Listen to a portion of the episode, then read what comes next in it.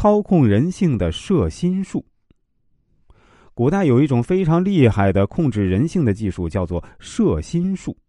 比如说，你去朋友家，朋友如果问你，你喝不喝东西啊？大部分人都会说不用了。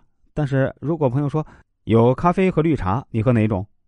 这时调查大部分人呢都会选择要么是喝绿茶，要么是喝咖啡。你本来是不想喝的，但为什么第二种问的方式会让你不由自主选了一种来喝？这就是摄心术的核心，让别人进入你的框架，然后达到你的目的。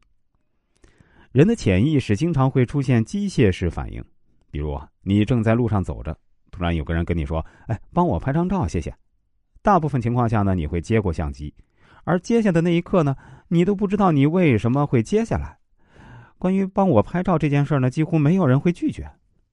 有的男孩子追女生也一样，凡是问对方你能不能做我女朋友，那被拒绝的可能性就很高。但是那种不问，而是直接创造个机会，唱 K 歌或者是看电影时突然就抓住对方手不放的，那成功率往往很高。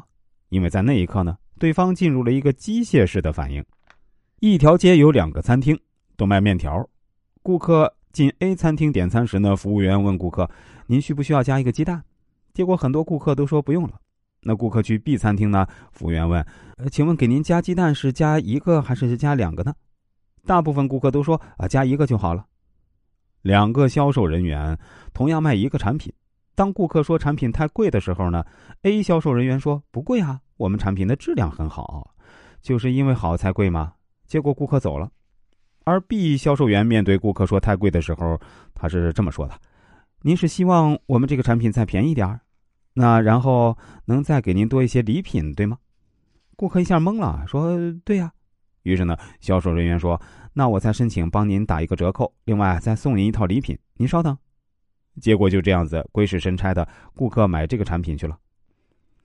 要使用好摄心术的核心在于打破对方的固有思维，让对方进入一个大脑空白的状态，也叫能量最低点。